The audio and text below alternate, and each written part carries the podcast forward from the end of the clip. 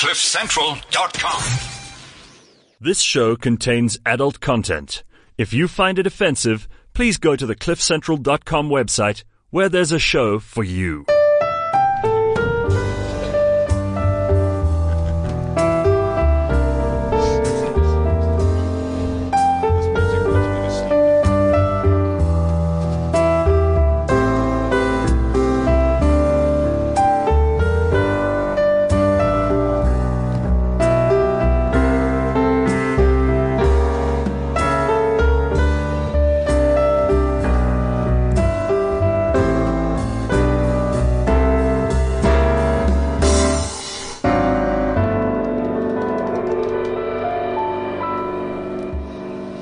Thank you, Dave Herpes Levinson. That's not fair. Well, Dave Steen, Dave Steen. No, he asked for it. Yeah, let's let's. It's radio. We have good faces for radio. Okay, let's let's just keep it like that. cliff central dot com. It is Friday morning. Sex Talk with John T. and Tamar and my good friend Charles Heyman. Charles, good morning. Hey, how's it, John? Really cool to be with you this morning.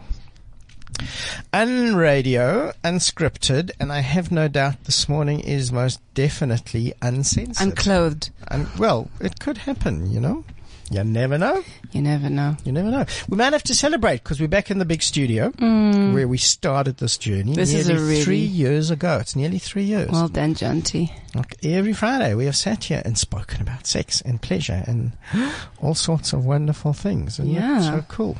Very. It really is. So let's do this because I really like this word.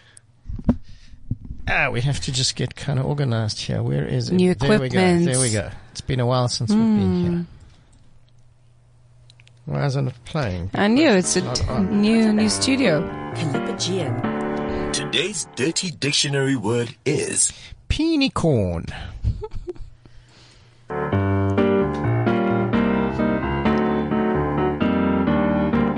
Dirty dictionary word. Peenicorn. Any idea what a peenicorn is? I'm just thinking about this. I have a reasonably good vocabulary usually, yes. and I have absolutely no idea. So take a guess at what a peenicorn is. It's a teeny weeny weeny penis of unicorns. No? No. Okay. You kind of, you're in okay. the realm, but only half. Okay. Half of teeny weeny penis of unicorn. Yeah, I would have thought it'd be a, a I don't know. A, a, a brand of mealy that is specifically shaped like a penis. Okay, that's a little bit too literal. You've mm. got to be a little bit more... Peenicorn. A little bit more... Um, penis of a horse. Penis of a horse. Yeah, penis, yeah, peenicorn. There's a connection with okay. penis of a horse, mm. like in size terms. You get size it. terms. So, message us on... WhatsApp zero seven nine seven four eight two zero nine zero. Remember, it's not private. Tell us Everybody what can see you it. think a peenicorn is. Anything else you want to share with us this morning? WhatsApp zero seven nine seven four eight two zero nine zero. We are on Twitter. Yep. Sextalk underscore Cliff C. At Sensual Guide. At what's your Aeroslide. Twitter handle? Charles. Charles Heyman. Charles Heyman. H E I M A N. One word. One word. So, tell us what you think about Wait, erotica, erotic photography. Fit. That was really, yeah. that was, you He's, could do a really do a good blowjob. You could do a peenicorn blowjob. Go for it. So that's kind of the God, clue. I'm going to tweet it good. just now. Okay. Very good. So I think well next time we do a show on oral sex, you have to come and see if you can blowjob yeah, a yeah. mic. Very loose jaws. Very yeah, loose. Absolutely. How do you do it? Absolutely. uh, um, yeah. It's like... You know, it's a gift. That, what can you say? It's a gift. It's a, uh, yeah, I, my mom taught me on Super Chomp. So that's kind of an interesting thing. If you could dislocate your jaw at will, could you give a better blowjob? I'm waiting to be ninety with no teeth. I'm just, I'm like, honey, we're going to have so wow, much fun. This is... Th- Can I say this? It's in the realm of Levinson's show. But you know what, John T? In, in fifty years' time or whatever, you know, when I'm going to be ninety, mm-hmm. they're going to have such techniques of virtual reality. All, all you will need is my mouth with no teeth. I would look like Cindy Crawford, you know, I would look beautiful mm-hmm. in the virtual reality. I'll be thirty again. and I have no teeth, and so it's amazing. Would you want to be thirty again? No. But I would like to not look nineteen. That's a good start. Okay. Maybe I can stop at fifty-five, sixty. Mm, I wouldn't want to be thirty again. Would you want to be thirty again? Yes, please. Yes, I please. No, I think I would. I would. But but but with, with, with my current knowledge set, that's not possible. Yeah, that's the you problem. Can't. That's you cheating. See, that's the problem. But you know, John D., since I met you, and it's not to compliment you, it's just the reality. Since I met you and I started my journey, I'm actually okay. If I had to take a time machine, I would go there, but I won't go before that. Hmm. Well, I have to tell you, I'm fifty-two. You don't and, look like. And I'm having the best sex that I've ever had in my life, bar none. Not I'm only having, with yourself. Not only with myself. Not at all. No. So, shy. The best sex I've ever had in my life. That's I amazing. am learning more about sex and love and pleasure in the last couple of months than I have in the last, I don't know how many years. That's a true story. Yeah. And that's amazing. It is the most incredible space to be in. It really mm. is. Gives a lot of a lot of understanding of what is really good sex is about knowing yourself. It's about yeah. journey. It's about also and so much. Yeah. I think the one thing that time brings a little bit uh, to most people is uh, you get over the fear the fear of failure that you have in your early twenties and thirties. Mm. And once you get mm. over the fear of failure, you're actually able to explore because you can only really. You can only really grow from a place of complete vulnerability. Um, so if you're able to take yourself out of your comfort zone and mm. not be so scared of what might happen. Or my, what they might think, whoever what, there or, is there. Or what, what, whatever failure means to, to somebody in any situation, yeah. then you can grow from that space. But you can't grow once you, you know, if you're holding on to your comfort zone, if you're holding yeah. on to that. Uh, so I'll tell well, you what the key is. The key is the heart. Mm. It's being open and it's being vulnerable and it's being willing to connect. So we have had the most incredible pleasure experiences that you start out with a certain idea of, of sexual technique. So that's where a lot of people kind of come to a journey. They want to learn. They want to learn about the technique. They want to learn to be good.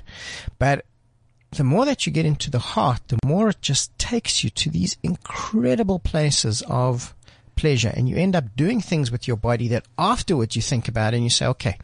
So one of the workshops that, that, that I teach called the art of fucking, and it simply says that there is a real art to sex.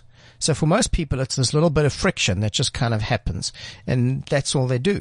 But when you really learn about the amazing sexual possibilities, it starts to change.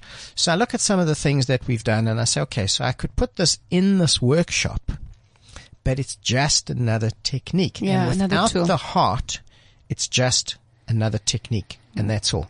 The key is the heart. Boom. And when you open your heart, that's where it all happens. Hmm. Very, very simple. Will you? It's not mine. Oh. It's yours. Oh, it's mm-hmm. mine. Well. It's your vibrator. You left it on. Oh, absolutely. Okay. We said many, many times, just keep it in tucked into your ass. Just let it vibrate. It absorbs all the movements, you know? Absolutely. Yeah, we need to do okay. that. Okay. So let's go back to what we're supposed to be talking about this morning. Oh, before yeah. we get, before we get carried away into the heart and, and, and uh, ass pleasure. Yeah. See, Shanti and I good. often, we have this whole agenda of stuff that we want to talk about and these discussions we need to have. And we just get so distracted. Well, I think you get like distracted, like youngsters, you know, you just go into sex all the time. But yeah. Well, I'll, I, you can't believe the amount of sex that we are having. That is amazing. We would put twenty-year-olds to shame. Um, I, I actually we believe do. you, and I know you do. I know. I like, I know. I've seen it. I know. Okay. It's not like, you know, my camera above your bed is, I'll remove it, but I really no, you know. Can leave it there. I can leave mind. it. Thank we don't you. mind. It doesn't giving, bother us. But you know, looking at you and your partner, John T., really brings the sentence, you connect. You truly have a vulnerable space mm. between you. You truly touch raw. You touch raw. Anyway, let's go to getting undressed in front of a photographer. How did you start taking erotic pictures? What the fuck? What the fuck did you do? Why did you do that? It says on your business card corporate photography and stuff. What happened there? Did they drink too much? Um, yeah, you know... It's a, it, I, I guess it's a matter of, of mixing um, two passions. Mm. One is obviously a passion for photography or a creative side and a passion for human form. Um, and I think it goes beyond human form as well. It's really, I think erotica, in a sense, is is, is almost like a um, a timestamp of, of popular culture in a in, in a community at any given point in time, um, and it it kind of shows the morality of the culture. It shows the the acceptability of, of sensuality and eroticism in the culture at any given time. Um, so, I mean, I've, t- I've been a photographer since I was at school, which is like I started in nineteen seventy-five. I got my first camera. I mean, most people that are listening probably weren't even around then. Um, mm-hmm. I, I, it was purely a hobby for quite a long time. Mm. Um, I pursued a career in I T for many years. And then um, at some point in time, I decided to try and make a living out of it. So I went full-time uh, in the photography side. Um, and at that point, I then obviously had the resources to try and follow some of my passion as well. So, yes, I have been. You're right. I've been doing corporate stuff. I've been yeah. teaching photography. I've been running workshops and classes for, for quite a long time.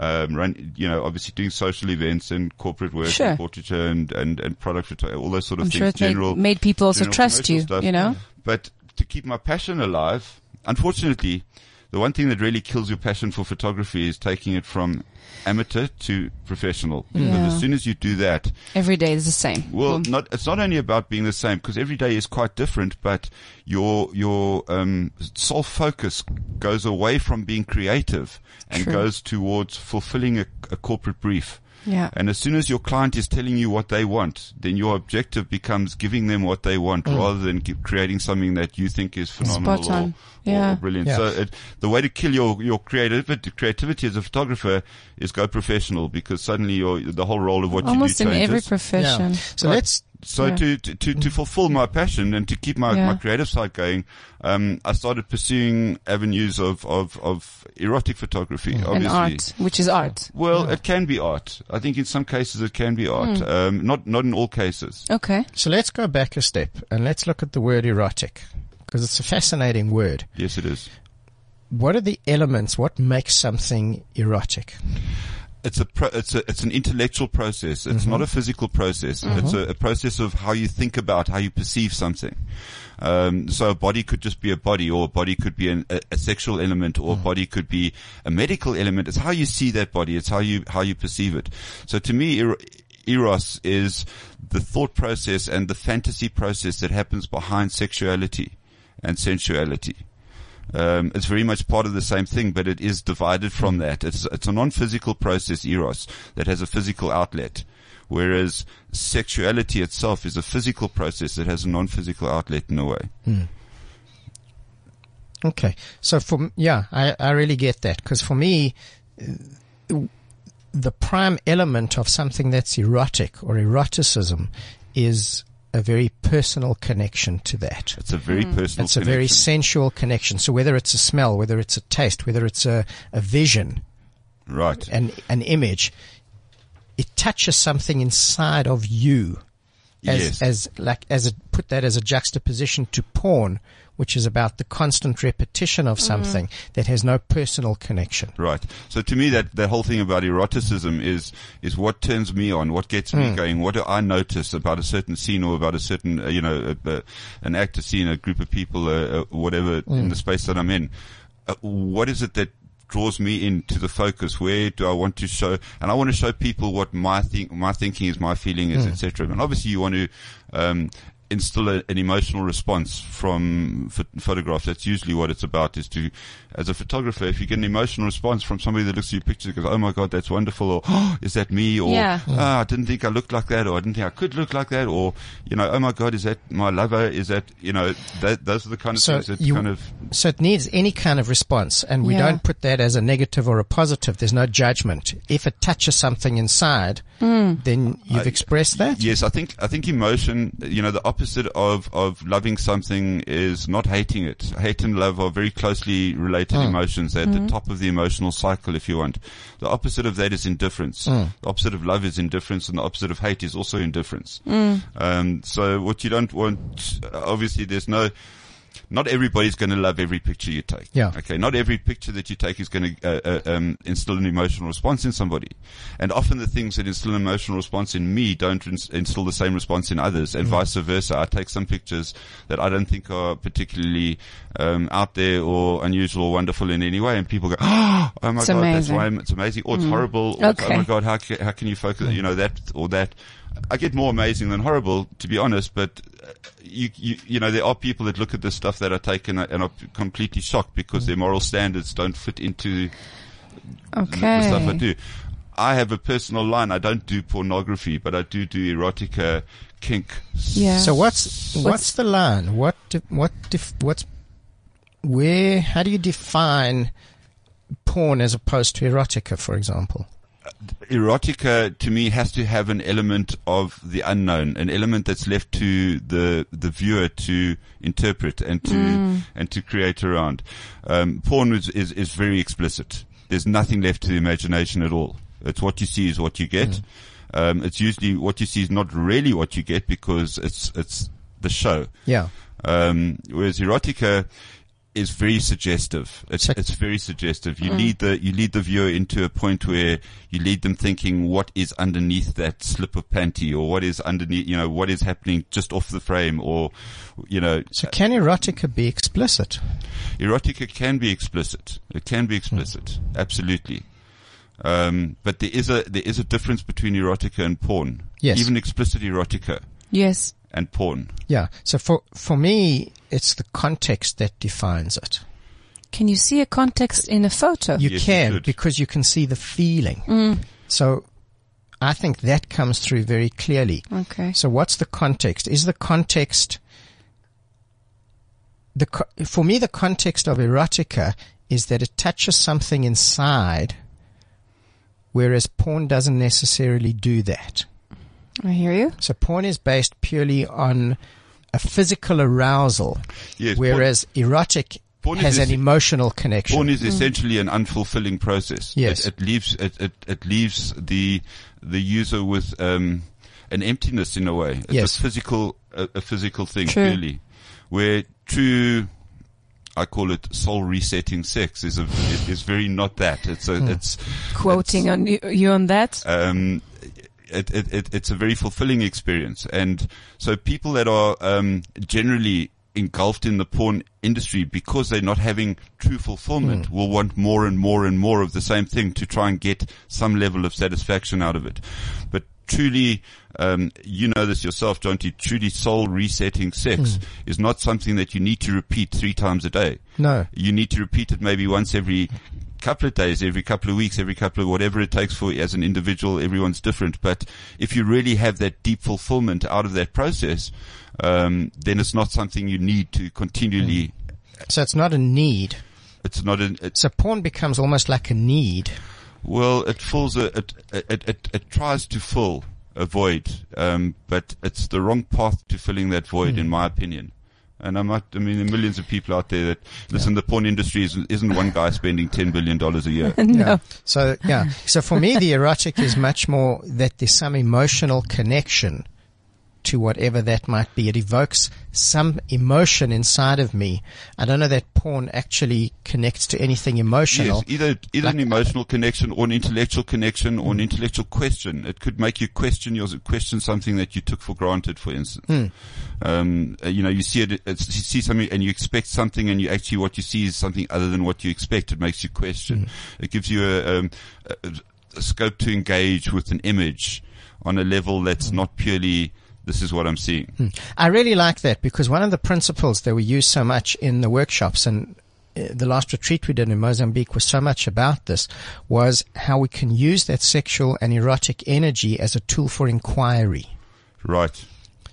Yeah. And there's even a workshop where we use erotic writing as a tool for inquiry, but the image can be exactly the same thing for personal inquiry and inquiry in my relationship. Sure. So maybe, maybe if we get back to my path into erotic yes. photography, it's, it's, it was really a, um, a, a need that I felt firstly to share the beauty that I, that I, that I was seeing in p- particular situations mm. and to try and capture my, my, my, my view of that ero- eroticism in a way. Um, but it's a very it's a very personal thing. It's a very, as you say, er- eros is something different to to everybody, and it changes over time as and we grow and change. It evolves. It definitely mm. evolves. There's no doubt. The way I think about sensuality, sexuality, erotica, et cetera, mm. kink, fetish, all of those things, the way I think about them now as a fifty-six-year-old man is very, very different to how I thought about them five years ago, mm. and incredibly different to how I thought about, you were talking about thirty. So, I mean, I had a very different view of, of everything when I was thirty, a very different worldview. For, for sure. Mm.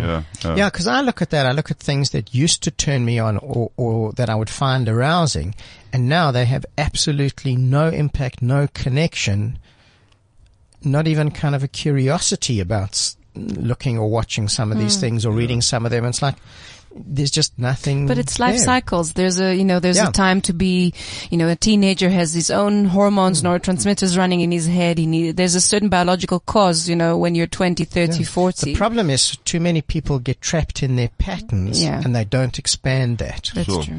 And, and and they get caught in fantasy. I think a lot of people get caught mm. in fantasy and never really get to the point where they are able to live through those fantasies, mm. so they don't replace them with other fantasies. Um, I found that, uh, you know, in, in my own experience anyway, is when you have a particular fantasy and you get to the point where you are, um, I, I've been very lucky. I've been through, outlived most of my fantasies or lived through most of my fantasies. They become realities and they change completely. So you then need to replace them with other fantasies. Mm. And, and so the process of evolution kind of happens. Yeah. How did you go from the erotic to the kink? What was that journey? I suppose, you know, was the kink always there for you? What is kink? Define what? Kink. Define eros. Um, I think there's many different flavors of, of kink as there are people mm. in the world. Everybody, everybody's own eros is their own flavor of kink, mm. and things that are acceptable to some people are completely disgusting to others, and vice mm. versa. Um, I had my own flavor of, of, if you want, perverted uh, reality that I wanted to explore. Um, I kind of went down that route. Uh, I, I, I got into the kink thing, and because I think um, I was taking at, at that. Uh, listen, today everyone's a photographer. Mm. Everyone's got a, a, a camera in their hand or in their yeah. pocket at any given time. Everybody's got the opportunity to do these things and take great pictures. Yeah, everybody is. But when I started it, it was less so, um, and so uh, there was. There was scope to kind of create images that people looked at and said, oh, I want to also appear in images like that. And so, so, so people just wanted to p- p- express their perversion, or they wanted to look cool in leather clothes? You know, there are many different motivations for doing things, mm. okay? You can never really tell what an individual's motivation is, mm. but in some cases the motivation would be um, to create a, a present that they could give to their lover or their partner, something mm. they mm. could put on the wall of their bedroom, or a photo book that they could present to their lover on occasion of their anniversary, mm. or, or so a photo shoot is a photo shoot is a photo shoot in the end of the day. You want to give it as a card. You well, want to. Well, it could be. It could be. There's often Now this is a, this is really an interesting thing. There's often a fine line between um, between being involved in a process, okay, and capturing the process. Uh, and erotic photography doesn't necessarily mean you're involved in the in, in the eros that's going down in mm. front of you. Sometimes you're capturing other people doing that. Sometimes you're involved in a situation which is erotically charged and which is has images that you just really want to capture. So you'll stop and take a, a quick. Oh, let me. Capture the moment. Capture the yeah. moment. Show the person that you were. Say, hey, did you know that you looked like that in that mm. particular yeah. moment? Um, but it's it's really it's different to everybody. And the thing is, it's totally accessible. So there's no there's no issue. You don't have to have a specific photographer come in and take these pictures for you. You can take them yourself. But I must say one thing up front is you really, really need to get a consensual agreement with mm. the people involved. Okay, in terms of what is going to be taken, and secondly, what the distribution cycle of those images is going to be, where are they going to appear? Yeah, you where know? Are they going? Who's going yeah. to have them? And we've, we've done quite a few shows where we've spoken about those issues. Um, we've looked at it legally, morally, socially, what happens in our world today. And it's fascinating because simply the access of a cell phone has changed so much of what we do. Listen, every teenager is an erotic photographer, okay? Yeah. Every kid that sent a dick pic to his, to a chick that he wants That's to impress. That's not erotic. Well, he's an erotic photographer, effectively. Yeah, effectively, he's okay. okay. more like a porn, uh, a porn photographer. photographer erotic yeah. photographer, whatever. That's that fine line again. But uh, it, the, the thing is, it's accessible to everybody, and everybody's doing it. Uh, I think it's one of those things that uh, should be should be more we should be more open about. We should just be, be more more accepting of. Okay. But also very, very, very aware of kind of the potential that that sort of thing has to alter the course of life for another person. Mm. You know, somebody that's a lawyer, for instance, doesn't want to suddenly wake up and fa- find pictures of them on fa- or Facebook's a bad example. Mm. They didn't really allow nudity there, but on social media, you don't want to wake up and find pictures of yourself that you didn't expect to be there and that True. Kind of thing. Yeah. So let's go back to your journey of getting into that world of of your understanding and your expression mm. of, of kink. What came first? Was it your personal exploration, or was it the pictures, or were they kind what of really first, entwined? Yes. What? That was the first thing that happened. And then there was light. And then there was light, and then the heavens and the yeah. earth were created. And yeah, um, let's not let's not play with our listeners' minds too much. Like, oh no, I got. I John got T., to answer your question, you know, um, photography is it's a bit like driving a car in a way. There's a certain amount of technology that you need to understand. There's mm. a certain technical competence that you have to have. Uh, in order to drive a vehicle from point A to point B. Now, when you first start driving, if you can cast your mind back to when you first got a license, um, it was all about which gear to be in, which pedal to mm. have in, where, you know, all of these sort of things, uh, the technicalities of driving. But there, there comes a time in that process, in that learning process, when it when it goes away, it, you stop worrying about the technicalities and you start worrying about more about the destination. Mm. Okay, so you'll get in the car and it'll be, I want to be, I want to go from here to there. What's my quickest way to get there? It's not about which gear mm. you're in and, and that kind of thing. And photography is very much the same thing. So you do need to have a certain set of fundamental skills and a certain understanding of the technology mm. and a usability of the technology to take it into the next level. Um, for me, I, I've been, a, you know, into photography for a very, very, very long time. I think, um, I, I, I don't really know what came first, to be mm. honest. I think it was a desire to capture the intense kind of passion that I felt for sexuality and sensuality. Um, and then, I got really interested in what other people found kinky, erotic, mm. exciting, different. Yeah. So I, I, I started going to some of the local kink parties and got known as uh, a guy that could take nice pictures, and people would approach me, and et cetera. So I kind of got, got going like that. But right in the beginning, it was really, really difficult to find people that were kind of comfortable taking their clothes off to let you take pictures of mm. them. So um, uh, across the spectrum, across the spectrum, you know what? When you're starting out, you'll you'll take what you can get. Eh? Yeah. So I I used to spend quite a lot of time trolling, for instance, dating sites, looking for pictures of people that I thought I could do better pictures of, mm. that would help sell them better. Um, I, I you know I, I I sort of put my my profile out on on a variety of different sites. As an erotic photographer looking for people, looking for subjects, not as somebody looking for a date, not as somebody looking to get laid, but as a for, uh, an erotic important. photographer looking for, mm. at, honesty is very important in the process. Yeah. I really believe it's a, it's the most important part of the whole process is what is your intention? Put mm. it out there. People that are interested in that intention can respond, and the people that don't like that don't have to. That's something, John T., I don't know if you remember one of your um, t- students um, that Never mind, I'm not going to mention things, but one of your students, um, he's a photographer as well, and he said that usually when he does erotic photo shoots or, you know, things that has to do with, you know, journey and sensuality, kink, so on, sometimes there's, there's a, a bond forming between the, you know, the subject. Very often that does happen. And a lot of happen. women came up to him and said, I'm actually so turned on because of, you know, that whole adrenaline rush, and I'm exposed and I'm vulnerable in front of you. And he said he has to actually be extremely professional about it. I'm sure after, you know, we all make mistakes. But yes, it's a, it's a, it's a, it's actually a, a decision I made a long time ago when I started doing this, is that whilst I was in that process of, of being the photographer, mm-hmm. I didn't want to cross the boundary of also being a participant, um, in order to keep it professional. Um, and I must say though, in the, on the, in the instances where um you, uh, there, there are times where you get this connection with the person that you're yeah. shooting in a very intimate space, and you and um I would never ever make an advance or, or make the first move or whatever, but there are times when people have sort of taken Approached. that energy yeah. and and turned it around, and I must say those do lead for lead to some interesting encounters. They do indeed. I'm very familiar with that space. Yeah. For sure. On a lot of levels. And it, it's a fascinating space to explore in terms of the humanity of us as a spectator in that, or as a yes. guide. And at some point that changes. Yes. And if you're conscious in that, you learn an amazing amount, sometimes through the mistakes that you make. Yes. Where you look at something afterwards and say, I could have done that differently. Yeah. No question of that. And mm. we expand ourselves yeah. in that. And more and more, uh, speaking purely for myself, our intention in that becomes clearer.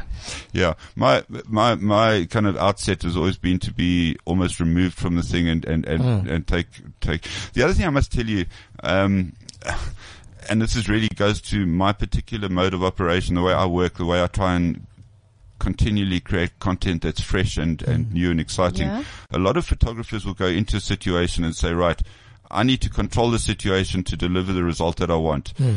Model A, sit here. Model B, sit there. Do that, do that, wear that, et cetera.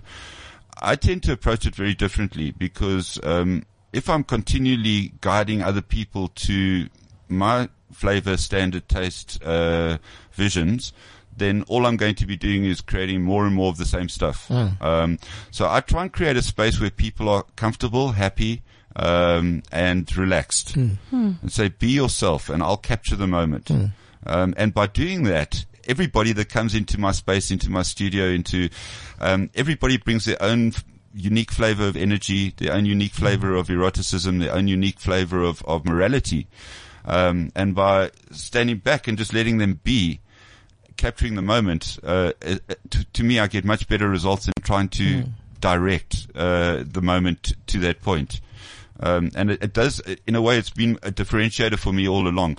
I've done many, many model portfolios, for instance, um, and that's one of those things where model portfolio photographers specifically will come along. They'll bring people through like a, like a cattle mm. factory. Stand here, do that, do that, turn here, up, chin up, chin down, left, right, next, please. Mm. I've specifically been very pedantic about avoiding that method of doing things. Mm.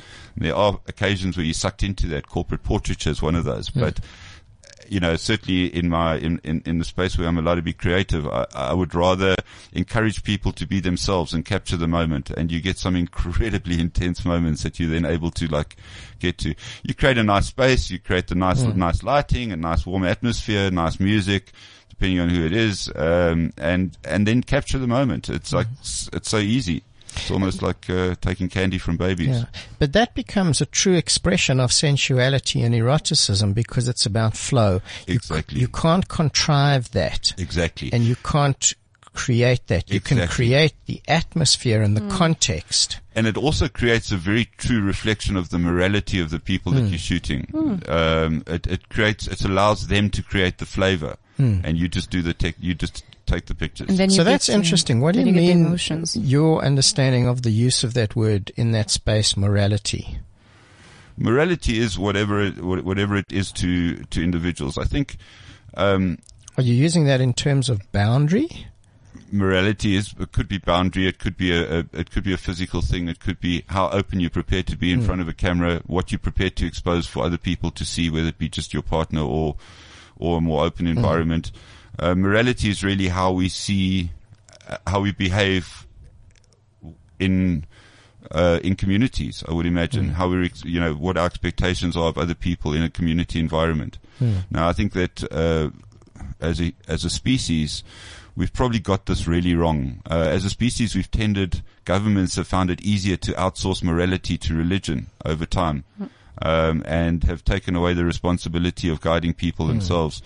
and uh, because of the vast majority, the vast kind of uh, uh, disquiet there is between the various mm. religions. There's so many different like flavors of morality, and there's so many flavors. There's many people as there are, there are flavors of morality. Mm. You can't dictate to somebody else what they are going to be comfortable doing, or what they're going to be comfortable showing, or what they're going to. Yeah, be. And context often creates that.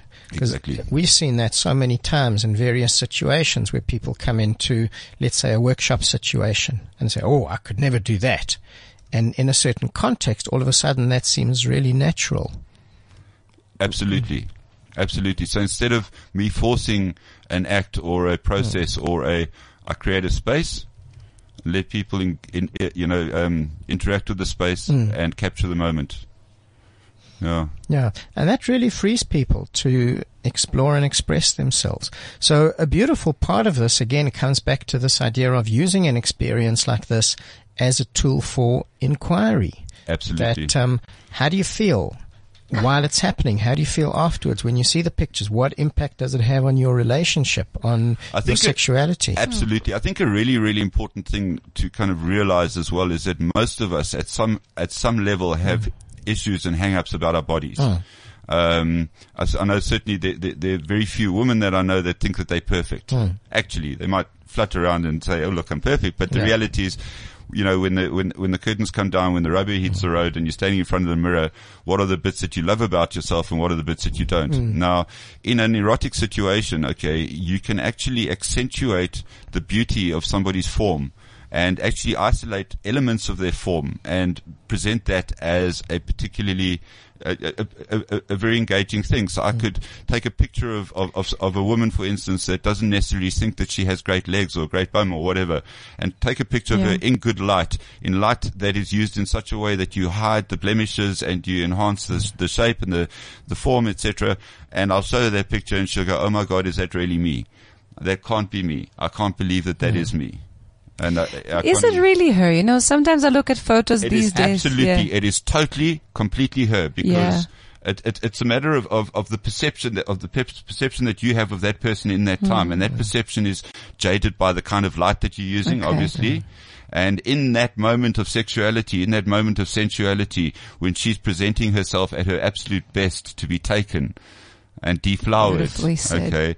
Um, that is, it's like photographing a woman on her wedding day, a bride on her wedding day. Mm. Okay, that's as good as she's going to get, but that is her, and that is the person, and that that's maybe the slimmest she'll ever be, maybe the least wrinkled she'll ever be, the happiest she'll ever be, the best dressed she'll ever be, and with more of her family around than she'll ever have, okay, but that is still her in the middle. So you know what comes to me as you say that, and it's, uh, again, it's a beautiful parallel of things, is that when you look at somebody like that, you're looking at them through the eyes of a lover. Exactly. And I look at, if I look at my partner through the eyes of a lover at age twenty and at age fifty and at age eighty, the love is what comes through more than looking at the judgment mm. of a visual of the way that her body is going to change. Exactly. And if you can use that tool to actually elevate somebody's um, perception of themselves, mm. their, their self-image, why not? Because it's just a different aspect of themselves. That's, that's a big all. thing. Why mm. not? Mm. You know, why not? If I appreciate your legs in that particular shape, in that light, why yeah. can't I capture that moment mm. and share it with you and show you what it is that I'm appreciating, what it is mm. that I'm enjoying? And True. In, in, in the space of an erotic shoot, for a partner to be present or not, what do you think about that? Does it add to it? Does it take it away? Is it a personal thing? Is everybody different?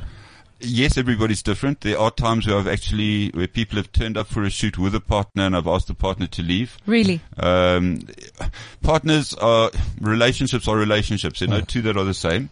Some relationships are con- more controlling than others. Some relationships have high expectations of others. But I find that when people come for that, they want to explore their own space and often their partner will, will taint that space in some way. Now, mm. it's not always necessarily a bad thing. Sometimes you'll have someone that's quite shy and their partner will be more open and more, and, and, and, and be happy to drag them out of uh, the shyness. Mm. But more often than not, the partner's morality, the partner's idea of what should happen gets, gets basically painted on the scene. Mm. Shades, and, and, yeah. and, and, and, and it taints, it taints that. It's almost like, um, Um, tamed. It's like, it's also, I'm not going to be myself if I have my partner they'll sh- there. They'll show what they think their partner will accept. Yes, uh, they, exactly. They they'll, they'll, act, they'll act within the boundaries of their relationship mm. rather than acting within the boundaries of their own sensuality and okay. sexuality. Yeah. Their yeah. relationships yeah. are defined yeah. by different things. Yeah, when couples contact me for a, a, a tantric massage experience for her, it becomes a very similar conversation that mm. the partner says he wants to be there, and in that space, often she will not allow herself to let go fully because she wouldn't do that with him. Sure. Having said that, though, I mean, I've done many, many sessions mm. with couples mm. and with, in some, com- in some cases, threesomes, mm. you know, gay couples of both, both, both genders.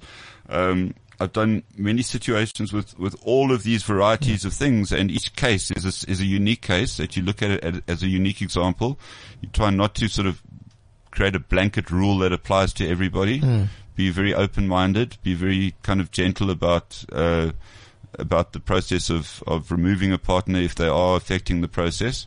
There are times when it hasn't been able, I haven't been able to do that, and I've just said to both of them, look, go away rather mm. and come back another day, one at a time. Or mm. Wow. Like that? Like that. Okay. Mm. It's not working for me. I'm not getting what I want. I'm, mm. It's a forced situation. It's like, it, it's like forcing a, a round yeah. peg into a square hole. Were you approached well, if you have so enough lube and time and patience, I, can, it's, I have a saying. If you have enough lube, enough time, enough patience, and enough technique, you'll get anything almost in yeah. anywhere. Anything, yeah. Were you approached by people from the lifestyle, from, let's say, Kingsters, that like a sub and a master? Absolutely. So that that's fine. Then you can do the photo shoot because they both share the same perception. Well, it, well in some cases, in some cases, a sub will, will approach you and say, "I'd like to have, I'd like to give my my master, my, my, master or my dominant a, a present uh, for a birthday or yeah. for a special event or whatever. I'd like to do this shoot." And then if you you know. So every case is different. Everyone mm. has a different motivation for doing it. Uh, everyone, you know, the thing you were talking about earlier about th- that, that, well, I think I was talking about the line between, um, being engaged in the process. Yeah. And being, mm. It's almost like there's a certain element of excitement to voyeurism mm. alone, just to being in the and same room. And to be a room. Photographer, you have to be a voyeur. You have to be a voyeur. Exactly. But to be a voyeur, you can't. Often, you can't be a participant. In fact, yeah, you're you can't, not. By definition, you're not you're a perv coming to peep. You're a voyeur. You're a voyeur. Mm. You're in, in, you're engaged in that process, uh, but not physically. You're not. In, yeah, you're yeah. En, you're yeah. you're involved, but not engaging. Right. You're. You have to see the whole picture. So, so you know, it becomes just kind of a fascinating sort of. In a way, it's almost like a mental masturbation exploration in a way. So quantum physics shows us that simply by the act of observing anything, we tend to impact on it. Of course. Simply by the act of observation and our presence in it. We are, we are just energy fields. That's it. And as energy fields interact, either on a very hardcore direct level or even very, you know, magnets in- interface mm. with each other, even when they're not like clunked together. They, mm. they have this, yes. So it's kind of, it's this beautiful understanding that I'm getting of more and more of life, that every moment in life is this paradoxical space where you're engaged and you're separate. Right. And that's the space that you're in. Right. In that. Let me give you a, a, a fairly odd analogy, but if you come across, let's say, a crime being committed mm-hmm. and you happen to have a camera in your, in your, in your hand, do you stop the crime from being committed, or do you stop yourself and take pictures of the crime being mm-hmm. committed so that it can be... It's a, it's one of those weird things. It's a philosophical yeah. question. Well, yes, yeah. but it's a philosophical but question that every single photographer faces every time they pick up a camera. Wow. Yeah. So you, I, well, that I want to, yeah, unwrap I it. Had a moment, yeah, we can go back yeah. to that, on, on Facebook this week that horrified me simply because being in the realm of sexuality, I'm incredibly careful of what I post on Facebook. Sure. Mm. Um, and over the years, you know, so many of my colleagues have been banned for various times because of the things that they post. And I actually saw this week a murder on Facebook. I saw too, a young kid that got beaten up. No, not that one. Yes, I think so. It was, it was in Pakistan. Okay. Okay. Anyway, and, and so it was actually it was documented. Yes, and all of the people around. So there's all these men around, and they are actually showing you this man being beaten to death. And I look at this, and I look at. The fact that somebody might post a picture of a bare breast and they're banned from Facebook for a month. And I look at this incredibly fucked up space yeah, that I we have created and what we are showing our children. I saw one this morning of, of a young up. kid that got beaten up by two mm. other kids with sticks and stuff, and eventually the kid eventually died from his injuries. Yeah. But yeah. it's just, it's horrific that we have to actually see that stuff on social media. I think it's mm. horrific that it happens. You know, what we as humans do to each other is just completely how, unacceptable. How a child that is exposed to this is supposed to be in touch with his emotions and get to his sensuality. Yeah, and, and it's almost a paradox. Men and women and this whole thing of, of the model of masculinity that we are creating. It's horrific. Well, it's, totally it's not horrific. new. No, it's, it's not, not new. new. It's been no, around. It has been. Mm. And I think what is new though is the awareness. Yeah. I mm. think there's a, a, you know, social media, the internet has, has created, has flattened global geography to the mm. point that everybody has the same set of fundamental knowledge in their pocket at any given time. Mm. Uh, generally speaking, yes. And yeah. so what's happened is that we've all become, uh, in the old days, we used to grow, grow up under our parents' umbrella, and we knew no better. And our parents would usually choose the school that we went to based mm. on their morality and their mm. idea of what should happen. Mm. So the teachers that you support the exact same things that your parents support. So that's, yeah. that's what you knew. That's what you did. Mm. Um, and there were very few avenues to actually explore beyond that. But these days, it's not like that. You know, people make up their own minds based on the knowledge that they have and the access of the or, or to knowledge to other people of similar thinking, et cetera. Uh, the world's changed a so lot. So Charlie, Cindy Disturbing. wants to take you to do, to Dublin to do a photo shoot for her. Cindy. Cindy. Yeah, she's I'd a wonderful to. woman. She's one of our wonderful listeners. She lives in Dublin. She's a South African.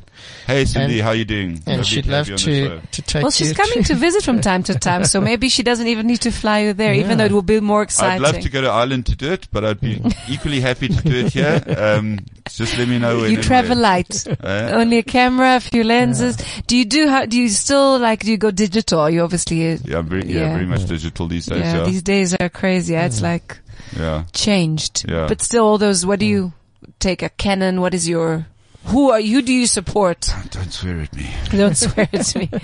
Okay, so firstly, let's just get this brand orientation thing. It's not something yes. that I that I engage in, because to me, a camera is a camera. Okay. And whether you spend, uh, you know, twenty thousand rand on your Nikon or fifteen thousand rand on your Canon or mm-hmm. whatever it is, it's not about the technology. It's about what you do with the technology. Mm. Sure. That's the first thing. I happen to use Nikon, and who's but I've operating just been a the Nikon technology. house for a long time. But it's not. It's really. I you know I've shot events and someone will give me a Canon and I'll shoot it on a Canon or a Hasselblad. If I could afford a Hasselblad, I'd probably use it. It doesn't really matter. Okay. Okay. What really matters, the best camera that you can possibly use for erotic photography or any other photography for that matter is the one that's in your hand right now. Mm. Whatever's in your hand, take the picture. Okay. Just capture just the moment. Just take the picture. Yeah. Stop worrying about it. Just take the picture. Okay. One thing I will tell you though, the, the, the thing that really matters to me a lot, um, photography, the word photography is a, a, a Greek word make, made up of two subwords, photo and graphy. Graphy means to write, but photo means light. Okay. And photography is about writing with light. Okay. Now that by definition means it's not so much about the camera, but about the lighting situation that you have to capture. Mm-hmm. And that's what I try and do. I'm very pedantic about the light that I use, specifically in erotic photography. You don't need expensive lighting. Single source lightings often. I've taken some of my best pictures ever. I've taken with a single candle as the only light source in the entire room. Okay. Wow. Um, and I can show them to you. They're brilliant. They're the ones that I love the most. Let's, uh, yeah, let's, so let's tweet w- a few. One advice, one piece of advice that you would give to somebody taking pictures with a cell phone. Turn off the flash. Okay, put your privacy settings first and then turn yeah. off your flash. Yeah, make sure that the flash is... Look, flash is designed to illuminate a scene, okay? Mm. The problem is that three-dimensionality is caused by shadow on a light surface. Mm. So on a on a, on a, a light-skinned person, the, the, the three-dimensionality of the form is defined by not where the light falls, but where the light doesn't fall. Okay. Okay. On a dark-skinned person, however, that reverses. So their three-dimensionally, three-dimensionality is caused by what we call spectral flare.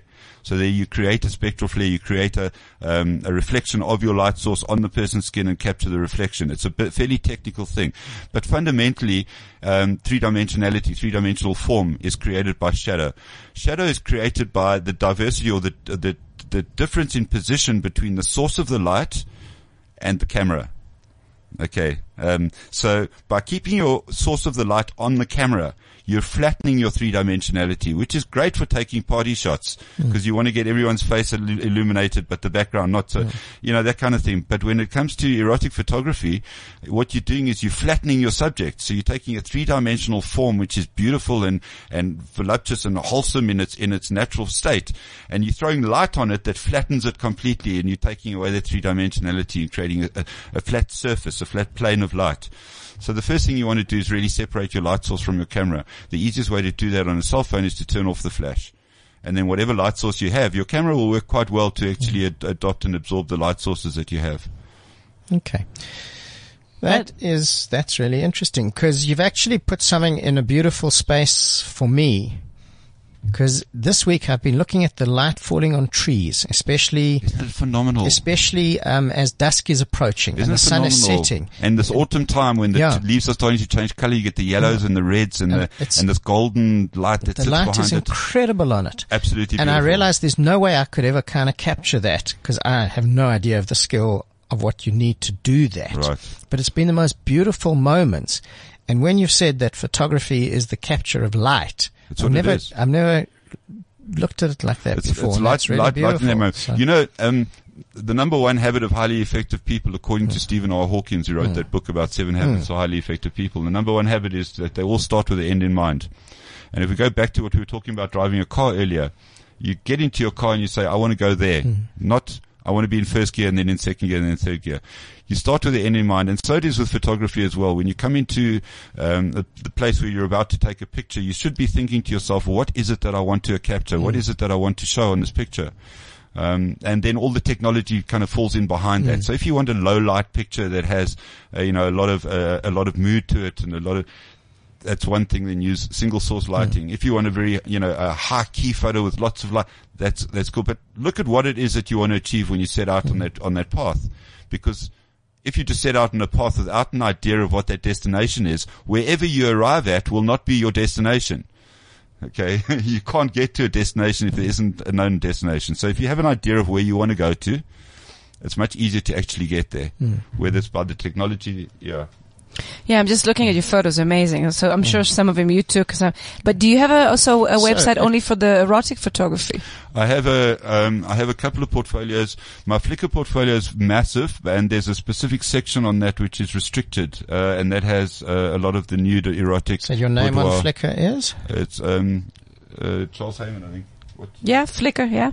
Just. Yeah, we'll find it. Photos, Charles H. We're going to just tweet it now. Yeah. And if people Charles want Heyman. To contact you to find out more and to have the experience of a shoot, uh, you can. Uh, you want email? What sort of contact details? Yeah, you want? Yeah. Email's great. Uh, my email is Charles at immediate. That's uh, spelled I M E D I and the number eight. That's India Mike Echo Delta India and the number eight dot co dot za. And they can always um, phone me on oh eight two. WhatsApp me, phone me on oh eight two, five five eight, seven oh seven seven. Cool. We'll put it up there. Let's up go now. Back to a peenicorn.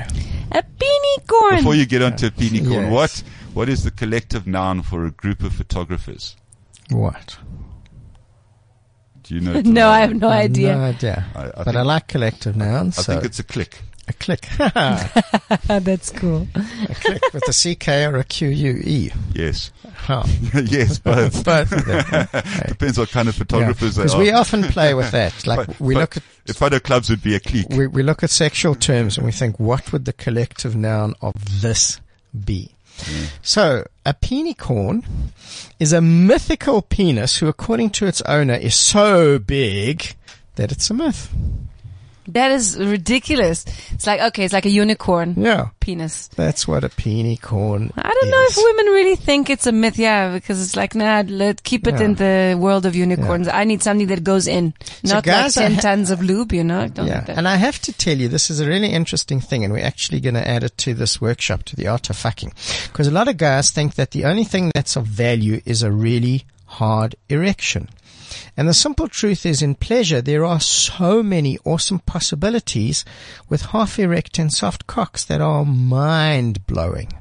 So get out of the idea of performance and get into the idea of possibility. Very interesting thing I am doing on Tuesday night. Tell us. Tuesday night we are doing a workshop on communication. Hmm. Relationship communication, which becomes life communication, and sexual communication. So I've actually created this really beautiful evening. So you want to learn to communicate in your relationship and what stops clear communication. So if you've ever felt that you are talking about totally different things with your partner, come find out why and how you can change it. And if you'd like to communicate more clearly, and if you'd like to communicate with greater intimacy and depth, come join us on Tuesday night. Hmm. So go to my Facebook page, and the information is on there as an event. That's in Johannesburg on Tuesday night. I found, John T., the reason I think it's so important, this workshop, is because sometimes we find the courage to talk, but then we want to know how to say things that are really, we are not fulfilled, we're not satisfied, we are irritated, and then also how to respond when you just mm.